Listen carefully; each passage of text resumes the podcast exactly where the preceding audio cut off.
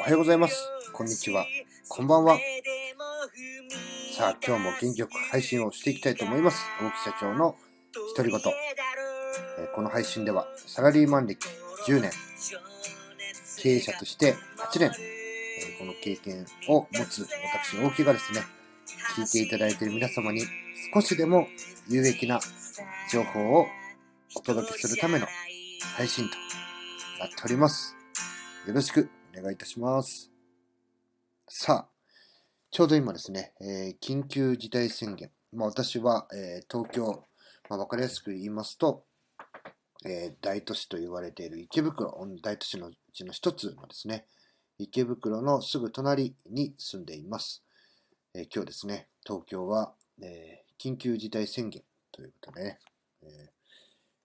まあ、発令がされたということですよね。で、まあ、前回と大きく違うのは、えー保育園とかね、学校というのが特にね、こう廃止されるっていうことではなくて、えー通常通り、えー高校までかな、は通常通り、だから保育園も運営しているので、まあ、子供を預けられて、子供も、まあ、外でね、遊ぶことができると。まあ、お母さん方とかね、えー子供のストレスとか不安とかそういうものはね、えー前回とはちょっと違うのかなというふうに思います。またね、あとは明日、えーテレワーク、まあ、7割ですね、えーこれを強くお願いしたいという、えー総理のお話でしたけども、まあ、うちはね、もともとテレワークですので、ほとんど社員が中にこう集まってということはないんですけども、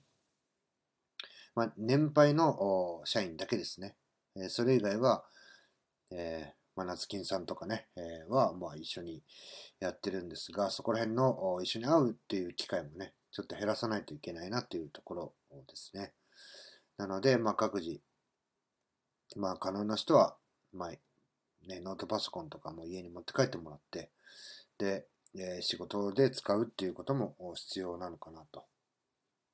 まあ、ただしですね、今、ちょうど新しいえ2月、来月からね、え来月の1日から始まる新しい仕事に向けて、え研修とかを行っていくいるんですけども、まあね、車で行くとね、どうしてもね、えーまあ、3人で今行ってるんですけども、え交通費でかかる交通費の、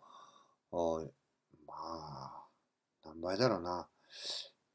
えー3倍ぐらいはかかるかな。3倍、もうちょっとかかるかな。まあね、どうしてもあの、東京都心部の駐車場代って非常に高いので、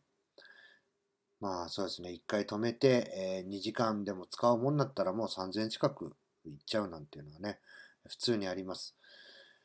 だからね、まあここら辺、病気で、満員電車、まあ今日もね、朝僕、電車乗って一人でね、今日は研修受けに行ったんですけども、まあ、パツパツの満員電車なんですよね。で、帰りこそね、もう帰ってきたのが3時とかなんで、その時間帯は空いてましたけども、やっぱし朝、ちょっと時間ずらしても、全然満員電車が解消されてないような状態だったので、まあもちろん中で会話してる人はいないですし、え窓も開いてて換気はされてる状態なんですけども、まあ、やっぱね、それよりも、まあ、少人数でちょっと空間が空いてて、で、えー窓開けてね、っていう車の方がいいのかなと。で、あとはですね、じゃあ緊急事態宣言が出たからってどうなのかっていうとですね、うちの、例えば医療当直事務とか、えー ま機械式駐車場とか駐輪場のね、使い方を説明する駐車あの係員さんとかの仕事、まあ、新築マンションが対象になるんですけども、そういうものっていうのはですね、今まさに繁忙期でして、えどかどかね、仕事が入ってきてるのを今ね、ちょっと待ってくれって言って止めてるような状態なんですよね。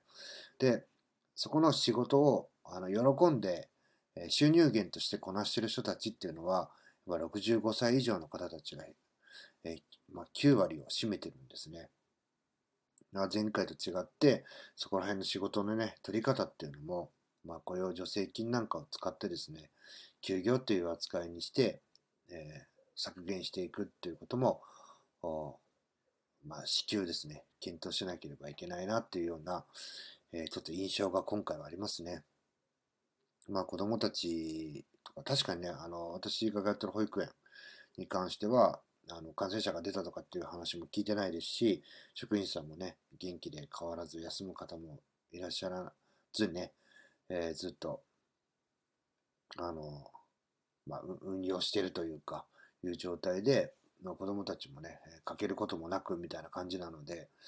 えー、ていうんですかね、普通通りにすごいなというふうに思ってるんですけども、まあそういう部分で助かる一方ですね、こう生活、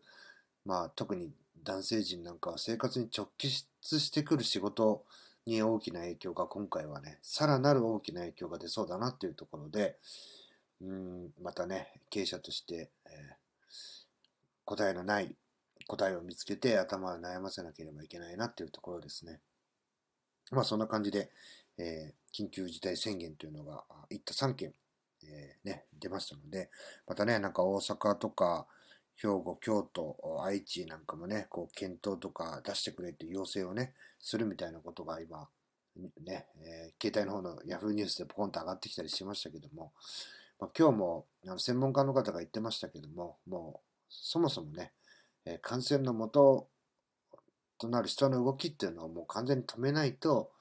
えー、現状維持はね、はおろか、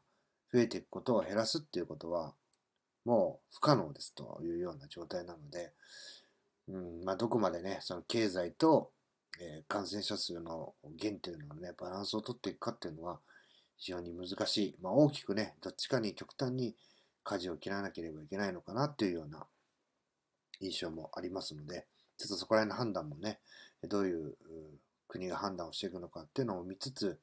自分も経営者、一国人、一国の主として、